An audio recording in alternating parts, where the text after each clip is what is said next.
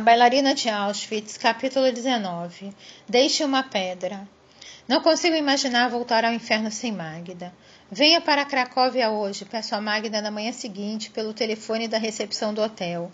Por favor, volte a Auschwitz comigo. Eu não teria sobrevivido sem ela. Não posso sobreviver a um retorno à nossa prisão a não ser com ela ao meu lado, segurando minha mão. Sei que não é possível reviver o passado, ser quem eu era, abraçar minha mãe novamente, mesmo por uma única vez. Não existe nada capaz de mudar o passado, de me fazer uma pessoa diferente de quem sou, de mudar o que foi feito aos meus pais e a mim. Não tem retorno, sei disso, mas não posso ignorar a sensação de que existe algo à minha espera na antiga prisão, algo a ser recuperado ou descoberto, uma parte de mim há muito perdida. Que tipo de masoquista maluca você acha que eu sou? pergunta Magda. Por que eu voltaria lá? Por que você voltaria? É uma pergunta justa. Estou apenas me punindo, reabrindo uma ferida? Talvez eu me arrependa, mas acho que vou me arrepender ainda mais se não voltar. Não importa o que eu faça para tentar convencê-la, Magda se recusa. Ela escolheu nunca voltar. Eu respeito sua decisão, mas a minha escolha é diferente. Bela e eu já tínhamos recebido um convite para visitar a família que hospedou Marianne em Copenhague quando viéssemos à Europa. Por isso, em Bestengarten, seguimos para lá, como planejado. Viajamos para Salzburg, onde visitamos uma catedral construída sobre as ruínas de uma igreja romana. Ela foi reconstruída três vezes, somos informados. A última depois que uma bomba destruiu a cúpula central durante a guerra. Não há sinal da destruição como nós, diz Bela, segurando a minha mão. De Salzburg vamos a Viena pela mesma estrada que eu e Magda percorremos antes de ser libertados. Vejo as valas que acompanham as laterais da estrada e as imagino como um dia as vi, transbordando de cadáveres. Mas também consigo vê-las como são agora, florescendo com a grama do verão. Posso ver que o passado não mancha o presente e que o presente não diminui o passado. O tempo é o meio, o tempo é a faixa na qual viajamos. O trem passa por Linz, por Wells. Sou a garota com a coluna travada que reaprende a escrever um G maiúsculo, que reaprende a dançar. Passamos a noite em Viena, não muito longe do Hospital Rothschild, onde moramos enquanto esperávamos por nossos vistos para os Estados Unidos, e onde eu soube depois meu mentor, Victor Frankl, foi chefe da neurologia antes da guerra. Na manhã seguinte, embarcamos em outro trem rumo ao norte.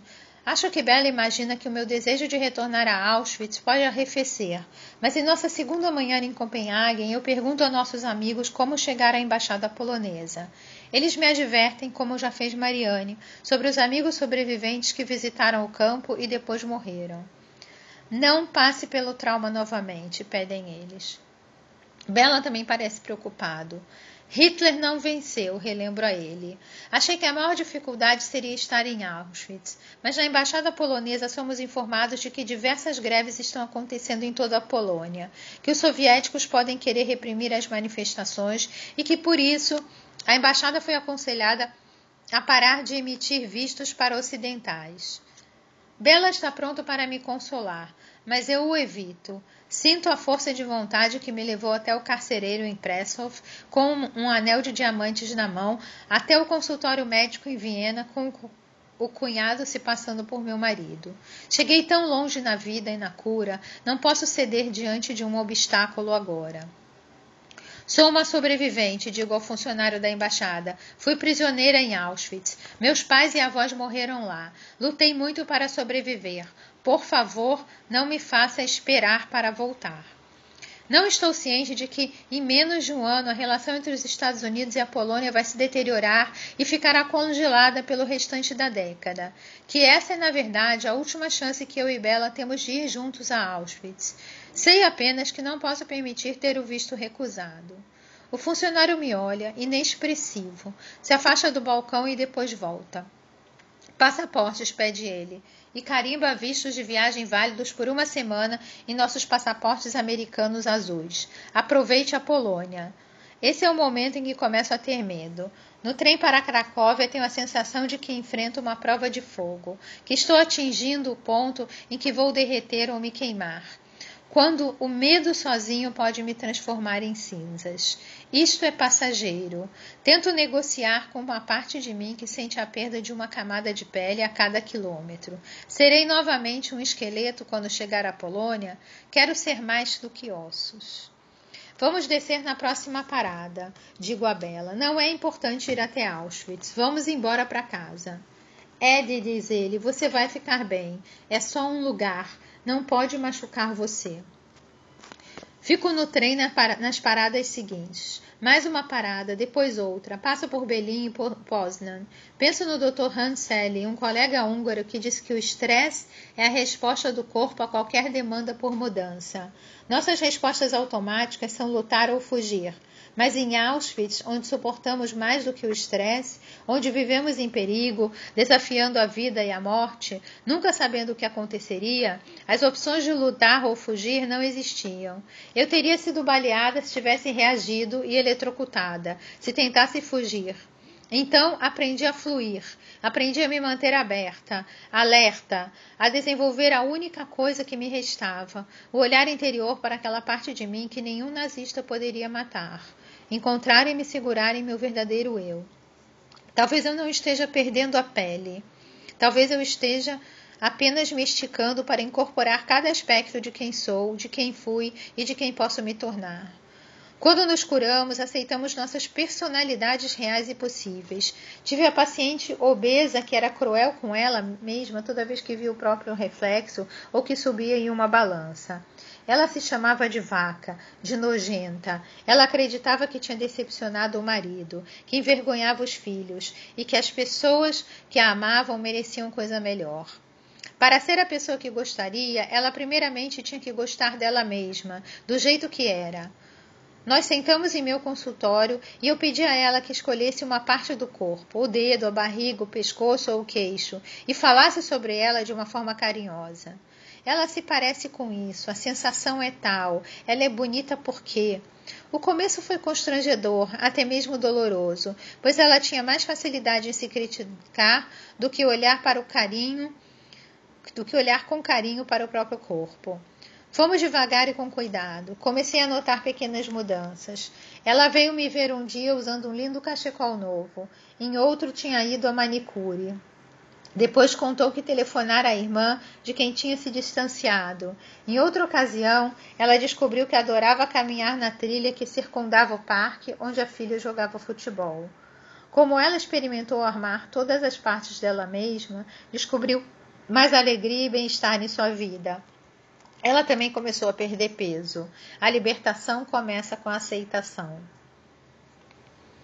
Para nos curarmos, abraçamos a escuridão, caminhamos pela sombra do vale do caminho para a luz. Trabalhei com um veterano de guerra do Vietnã que voltou para casa desesperado para assumir a vida que tinha antes da guerra. Mas ele voltou com feridas físicas e psicológicas. Estava impotente e não conseguia arranjar um emprego. A esposa o deixou. Quando procurou minha ajuda, estava perdido no caos do divórcio e no que para ele parecia a morte de sua sexualidade e de sua identidade. Dei-lhe toda a minha compaixão, mas ele estava zangado e preso na areia movediça de sua perda. Eu me senti sem forças para ajudá-lo a sair dessa situação. Quanto mais eu tentava amá-lo e tirá-lo do desespero, mais fundo ele se enterrava. Como último recurso, decidi tentar a hipnoterapia.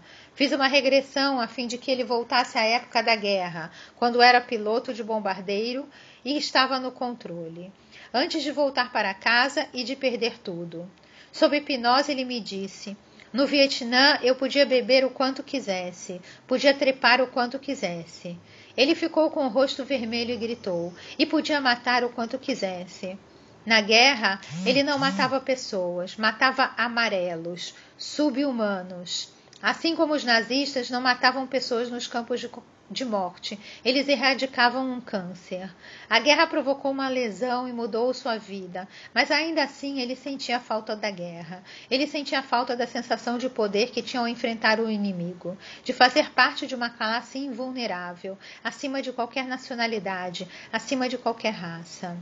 Meu amor incondicional não fez qualquer efeito até eu lhe dar autorização para que expressasse a parte dele que estava sofrendo, a parte que era ao mesmo tempo forte e sombria, a parte que ele já não podia exprimir. Não estou dizendo que ele precisava matar novamente para ficar inteiro. Para descobrir como escapar da vitimização, ele precisava aceitar sua impotência e seu poder. As formas como foi ferido e as formas como feriu, seu orgulho e sua vergonha. O único antídoto para a devastação é o eu inteiro.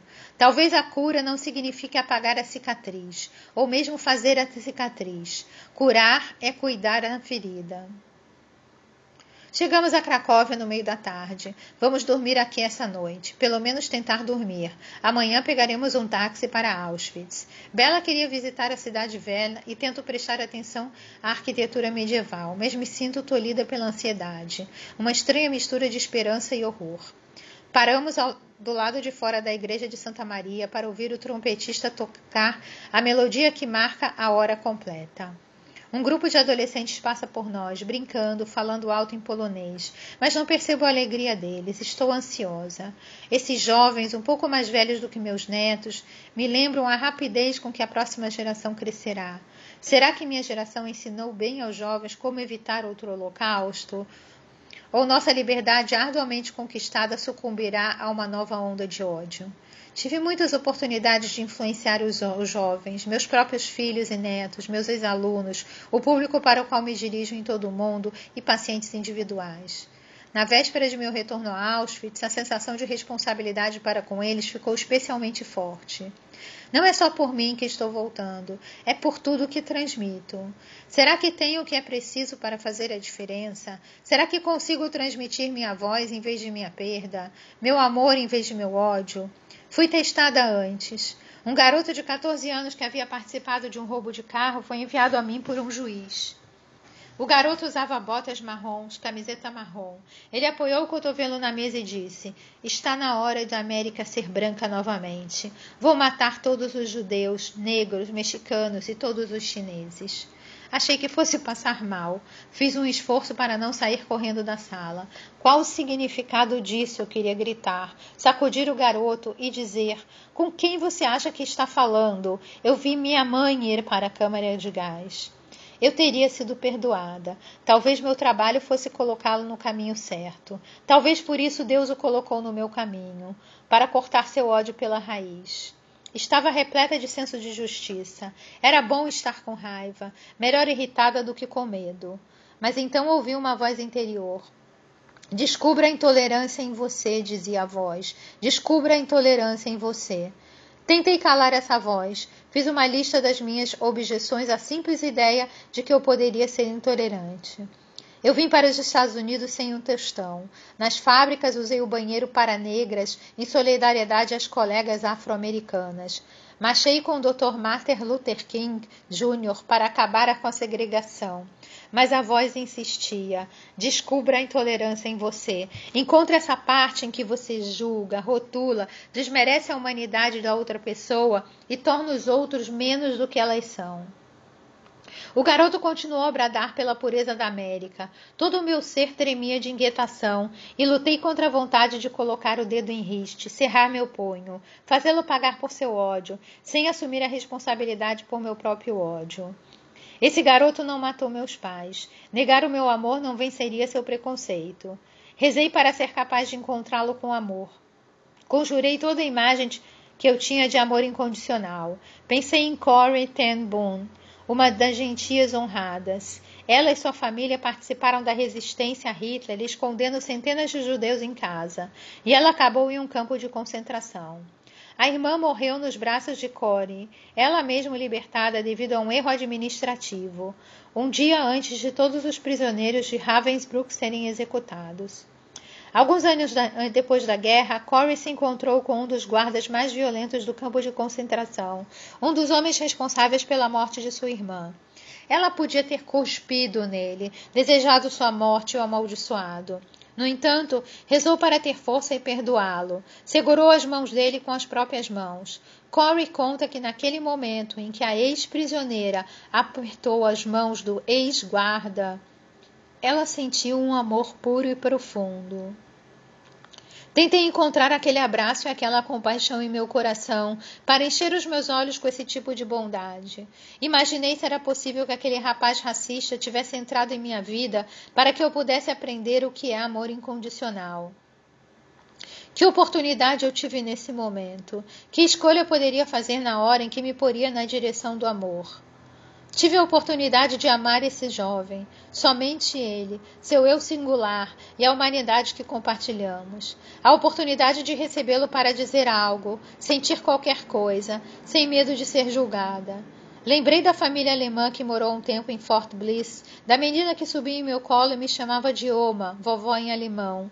Essa pequena bênção, vindo de uma criança, parecia uma resposta para o desejo que eu tive quando passei pelas cidades alemãs com Magda e os outros prisioneiros, e as crianças alemãs nos cuspiram. Sonhei com um dia em que as crianças alemãs saberiam que não era necessário me odiar. E vivi para ver esse dia. Pensei nas estatísticas que li de que a maior parte dos membros dos grupos supremacistas dos Estados Unidos perdeu um dos pais antes de completar 10 anos. São crianças perdidas, em busca de uma identidade, em busca de uma maneira de se sentirem fortes, de se sentirem que são importantes. Portanto, eu me recompus, olhei para o jovem da maneira mais amorosa que consegui e disse duas palavras: Conte mais.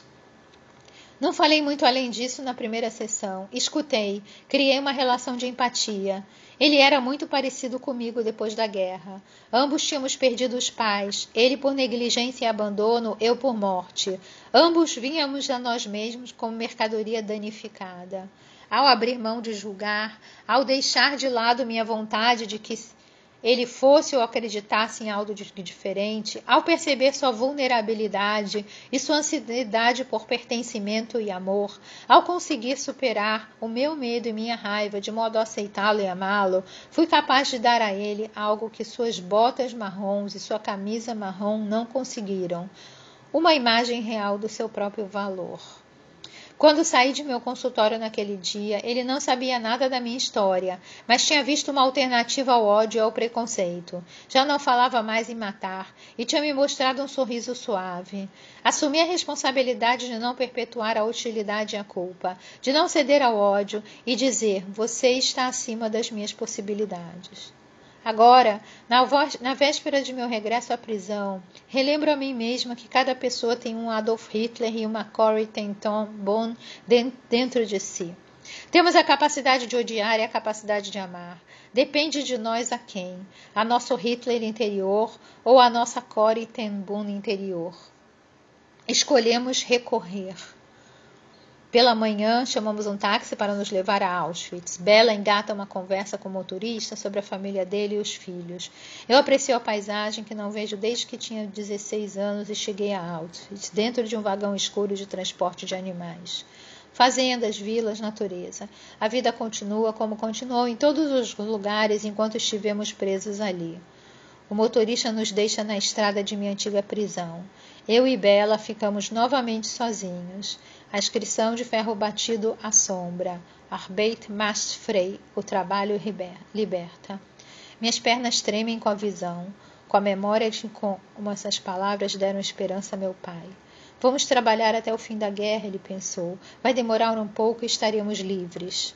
Arbeit macht frei. Essas palavras nos deixam calmos até as portas das câmeras de gás serem trancadas com nossos entes queridos dentro, até que o pânico se tornasse inútil. Então essas palavras se tornaram uma ironia diária, a cada hora, porque ali nada libertava, a morte era a única saída. Portanto, até mesmo a ideia de liberdade se tornou outra forma de desesperança. A grama está exuberante, as árvores ocupam o espaço, mas as nuvens têm cor de osso, e embaixo dela as estruturas construídas pelo homem, mesmo as que estão em ruínas, dominam a paisagem. Quilômetros e quilômetros de cerca, uma vasta extensão de alojamentos de tijolo se desintegrando, espaços retangulares vazios onde antes havia, havia construções. As linhas horizontais desoladoras dos alojamentos, das cercas e das torres são regulares e ordenadas, mas não há vida nessa geometria. Essa é a geometria da tortura e da morte sistemática, a aniquilação calculada. Então percebo novamente uma coisa que me perseguiu naqueles meses infernais em que isso foi a minha casa. Não dá para ver ou ouvir um único pássaro. Nenhum pássaro vive aqui. Nem mesmo agora. O céu está vazio de suas asas e o silêncio é mais profundo por causa da ausência de seu canto. Os turistas se juntam, a excursão começa. Somos um grupo pequeno de oito ou dez pessoas. A imensidão massacra. Eu assinto no silêncio do grupo, na maneira como quase paramos de respirar. Não é possível entender o significado da enormidade do horror cometido neste local. Eu estive aqui enquanto as chamas ardiam. Eu acordava e trabalhava e dormia com o fedor dos corpos queimando, e mesmo eu não consigo compreender. O cérebro tenta reter os números, tenta assimilar o confuso acúmulo de coisas que foram colocadas em exposição para os visitantes. As malas arrancadas dos que iam ser mortos, as tigelas, pratos e canecas, os milhares de pares de óculos reunidos num emaranhado que parece um arbusto surrealista. As roupas de crochê feitas por mãos amorosas para bebês que nunca se tornaram crianças, homens ou mulheres o vidro de 20 metros de comprimento, cheio de cabelo humano. Nós contamos 4.700 corpos cremados em cada fornalha, 75 mil poloneses mortos, 21 mil ciganos, 15 mil soviéticos. Os números se acumulam e se acumulam. Podemos montar a equação e fazer a conta que descreve uns mais de um milhão de mortos em Auschwitz. Podemos acrescentar na lista milhares de mortos em outros campos de extermínio na Europa da minha juventude. E os corpos jogados nas valas ou nos rios antes de chegarem a um campo de extermínio. Mas não há nenhuma equação que resuma adequadamente o efeito de uma perda tão completa. Não há idioma que explique a desumanidade sistemática dessa fábrica de morte criada por humanos. Mais de um milhão de pessoas foram mortas bem aqui onde estou. É o maior cemitério do mundo. E em todas as dezenas, centenas, milhares e milhões de mortos, em todos os objetos acumulados e depois abandonados, em todos os quilômetros de cercas e tijolos, outro número assombra o número zero. Aqui no maior cemitério do mundo não há um único túmulo, apenas espaços vazios onde antes ficavam os crematórios e as câmaras de gás, apressadamente destruídos pelos nazistas antes da rendição. Os espaços vazios onde os meus pais morreram. Completamos o tour pelo campo dos homens. Ainda preciso ir para o lado feminino, a Birkenau. É para isso que estou aqui. Bela pergunta se quero que ele venha comigo, mas balanço a cabeça negativamente. Esse último trecho da jornada eu preciso fazer sozinha. Deixo Bela no portão de entrada e volto ao passado. A música toca nos alto-falantes, sons alegres que não combinam com o ambiente sombrio. Veja, diz meu pai, não pode ser um lugar terrível. Nós vamos apenas trabalhar um pouco até a guerra acabar. É temporário. Podemos sobreviver a isso. Ele se junta à fila e acena para mim. Eu assinei de volta? A memória me diz que assinei para meu pai antes dele morrer. Minha mãe fica de braços dados comigo, caminhando de lado a lado. Abotoe seu casaco, diz ela. Mantenha a cabeça erguida. Volto para a imagem que ocupou minha memória durante a maior parte da vida. Três mulheres famintas com casacos de lã, de braços dados e um quintal árido.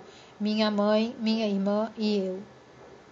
Estou vestindo o casaco que coloquei naquele alvorecer de abril. Sou magra e sem seios, o cabelo preso embaixo de um lenço amarrado.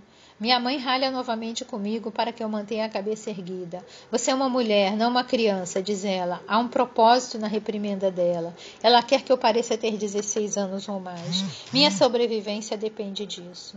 No entanto, nem que minha vida dependa disso, vou largar a mão da minha mãe. Os guardas apontam e empurram, a fila avança. Vejo os olhos pesados de Mengele à frente, o espaço entre os dentes quando ele sorri. Ele está no comando, ele é um anfitrião ansioso. Alguém está doente? pergunta ele, solícito. Mais de 40 anos? Abaixo de 14 anos? Vá para a esquerda, para a esquerda. Essa é a nossa última chance de trocar palavras, de dividir o silêncio, de nos abraçarmos. Dessa vez eu sei que é o fim. Ainda assim eu me decepciono. Quero apenas que minha mãe olhe para mim, para me tranquilizar. Olhe para mim e nunca desvie o olhar. O que é essa necessidade que eu entrego a ela de novo e de novo, essa coisa impossível que eu quero? É a nossa vez agora. O Dr. Mengele levanta o dedo. Ela é sua mãe ou sua irmã? pergunta ele. Eu agarro a mãe, mão de minha mãe. Magda abraça do outro lado. Apesar de nenhuma de nós saber o significado de ser enviada para a esquerda, minha mãe pressentiu a necessidade de eu aparentar a minha idade ou ser mais velha. Preciso parecer ter idade suficiente para passar pela primeira fila de seleção viva. O cabelo dela é grisalho, mas seu rosto é tão liso quanto o meu. Ela podia se passar por minha irmã. Mas eu não penso sobre qual palavra protegerá, mãe ou irmã. Não penso em nada. Apenas sinto cada célula em mim que a ama, que precisa dela. Ela é minha mãe, minha mamãe, minha única mamãe. Assim eu digo a palavra que passei o resto da vida tentando banir da minha consciência. A palavra que eu não me permito relembrar até hoje. Mãe, digo. Assim que a palavra sai da minha boca, eu quero enfiá-la de volta pela garganta. Percebi tarde demais o significado da pergunta. Ela é sua mãe ou sua irmã? Irmã, irmã, irmã, eu quero gritar.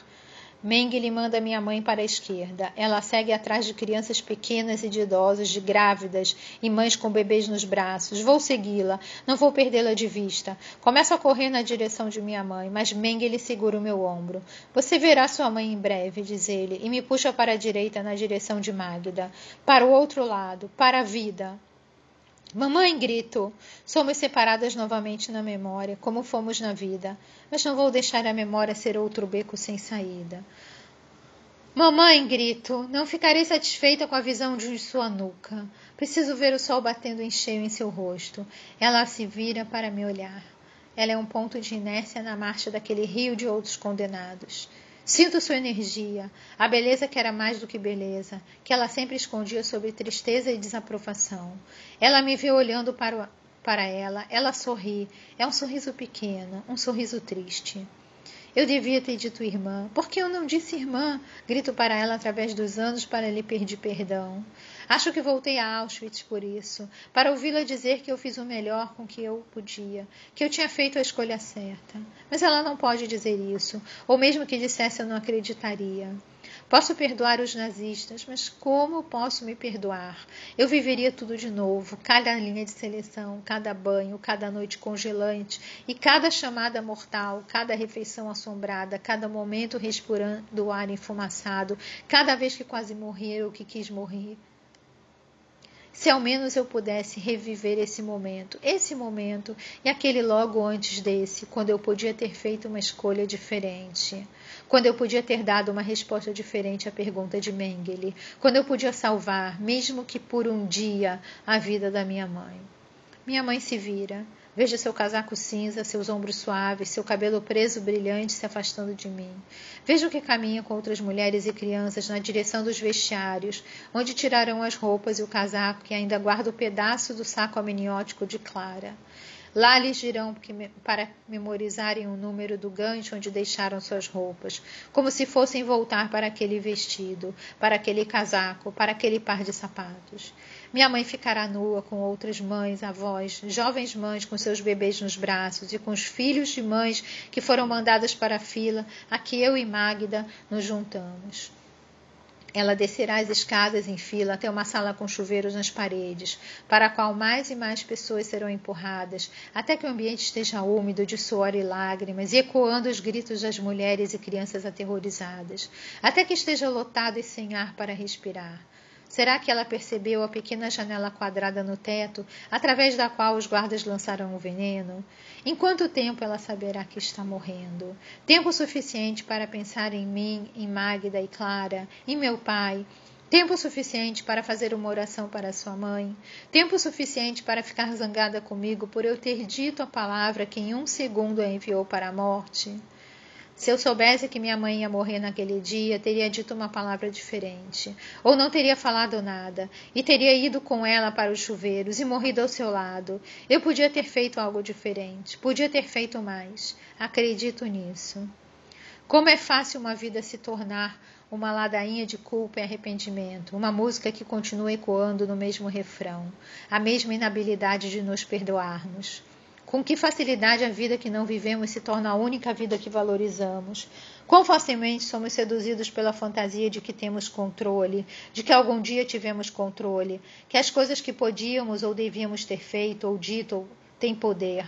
Se ao menos as tivéssemos feito ou dito para curar a dor, acabar com o sofrimento, desaparecer com a dor, com que facilidade podemos nos apegar, venerar as escolhas que achamos que poderíamos ou devíamos ter feito? Eu poderia salvar minha mãe? Talvez. Viverei o resto da vida com essa possibilidade. Posso me castigar por ter feito a escolha errada. Essa é uma prerrogativa minha. Ou posso aceitar que a escolha mais importante não foi a que fiz quando sentia fome e medo, quando tinha 16 anos e estava cercada por cães, armas e incertezas, mas a que faço agora. A escolha de me aceitar como eu sou, humana e imperfeita. E a escolha de ser responsável pela minha felicidade, de perdoar as minhas falhas e resgatar a minha inocência, de parar de perguntar por que mereci sobreviver agir da melhor forma que puder, me comprometer comigo mesma, ajudar os outros, fazer tudo o que tiver ao meu alcance para honrar os meus pais e garantir que eles não morreram em vão. Para fazer o meu melhor de acordo com a minha capacidade limitada, de modo que as futuras gerações não vivam o que eu vivi para ser útil, para sobreviver e prosperar, de modo que eu possa usar cada momento para tornar o mundo um lugar melhor e para finalmente parar de fugir do passado, fazer todo o possível para me redimir e então relaxar. Todos nós podemos fazer escolhas. Não posso mudar o passado, mas há uma vida que posso salvar, a minha. A vida que estou vivendo agora, nesse momento valioso. Estou pronta. Pega uma pedra no chão, uma pedra pequena, irregular, cinza, comum. Aperto a pedra. Pela tradição judaica, colocamos pequenas pedras nos túmulos como sinal de respeito aos mortos, para oferecer mitzvah, uma bênção. A pedra significa que os mortos permanecem em nossos corações e em nossas memórias. A pedra que está na minha mão é um símbolo de meu eterno amor por meus pais, além de um sinal da culpa e da dor que eu vim aqui para enfrentar. Algo imenso e aterrorizante que, apesar de tudo, posso segurar em minha mão. É a morte de meus pais, a morte da vida que existia. É o que não aconteceu, o nascimento da vida como ela é, da paciência e da compaixão que aprendi aqui, da capacidade de parar de me julgar, da capacidade de responder em vez de reagir. É a verdade e a paz que eu vim descobrir e tudo que eu posso finalmente deixar para trás. Deixo a pedra sobre o pedaço de terra onde ficava o meu galpão, onde dormi numa prateleira de madeira com cinco outras garotas, onde fechei os olhos enquanto tocava Danúbio Azul e dancei pela minha vida. Sinto, sinto saudades, digo a meus pais. Amo vocês, sempre amarei vocês. E é para o vasto campo de extermínio que matou meus pais e tantas outras pessoas, para a sala de aula do horror que ainda tinha algo sagrado para me ensinar sobre como viver, onde fui vitimizada, mas não sou uma vítima, onde fui ferida, mas não destruída, onde a alma nunca morre, onde significado e propósito podem vir do fundo do coração, daquele que mais nos magoa, que eu pronuncio as palavras finais. Adeus e obrigada. Agradeço a vocês pela vida e pela capacidade de, enfim, aceitar a vida como ela é. Vou até o portão de ferro da minha antiga prisão, em direção à Bela que está esperando na grama. Pelo canto do olho vejo um homem de uniforme caminhando de um lado para outro embaixo do letreiro. É um guarda do museu, não um soldado. Mas é impossível, ao vê-lo marchando com seu uniforme, não paralisar, prender a respiração, à espera do estampido da arma da rajada de balas. Por um segundo, sou novamente a garota aterrorizada, a garota em perigo. Sou meu eu aprisionado. Mas eu respeito, espero o momento passar, sinto o passaporte azul americano no bolso do meu casaco. O guarda chega ao letreiro de ferro batido e vira, andando de volta para dentro da prisão. Ele deve ficar aqui. É seu trabalho ficar, mas eu posso ir embora. Eu sou livre. Vou embora de Auschwitz, eu fujo. Passo por baixo das palavras Arbeit macht frei. Como essas palavras eram cruéis e sarcásticas quando percebemos que nada que pudéssemos fazer nos libertaria. Mas conforme me afasto dos galpões, das ruínas, dos crematórios, das torres de vigia, dos visitantes e do guarda do museu, e passo por baixo das palavras de ferro escuro em direção ao meu marido, vejo as palavras brilharem com a verdade. O trabalho me libertou. Sobrevivi para poder realizar o meu trabalho. Não um trabalho que os nazistas queriam, um trabalho duro de sacrifício e fome, de exaustão e escravidão. Foi o trabalho interior, de aprender a sobreviver e a prosperar, de aprender a me perdoar e de ajudar os outros a fazerem o mesmo. Quando faço esse trabalho, deixo de ser refém ou prisioneira de nada. Sou livre. Esse foi o capítulo 19 do livro Bailarina de Auschwitz. Eu sou Mônica Barg, esse é um projeto voluntário e essa gravação pode ser replicada.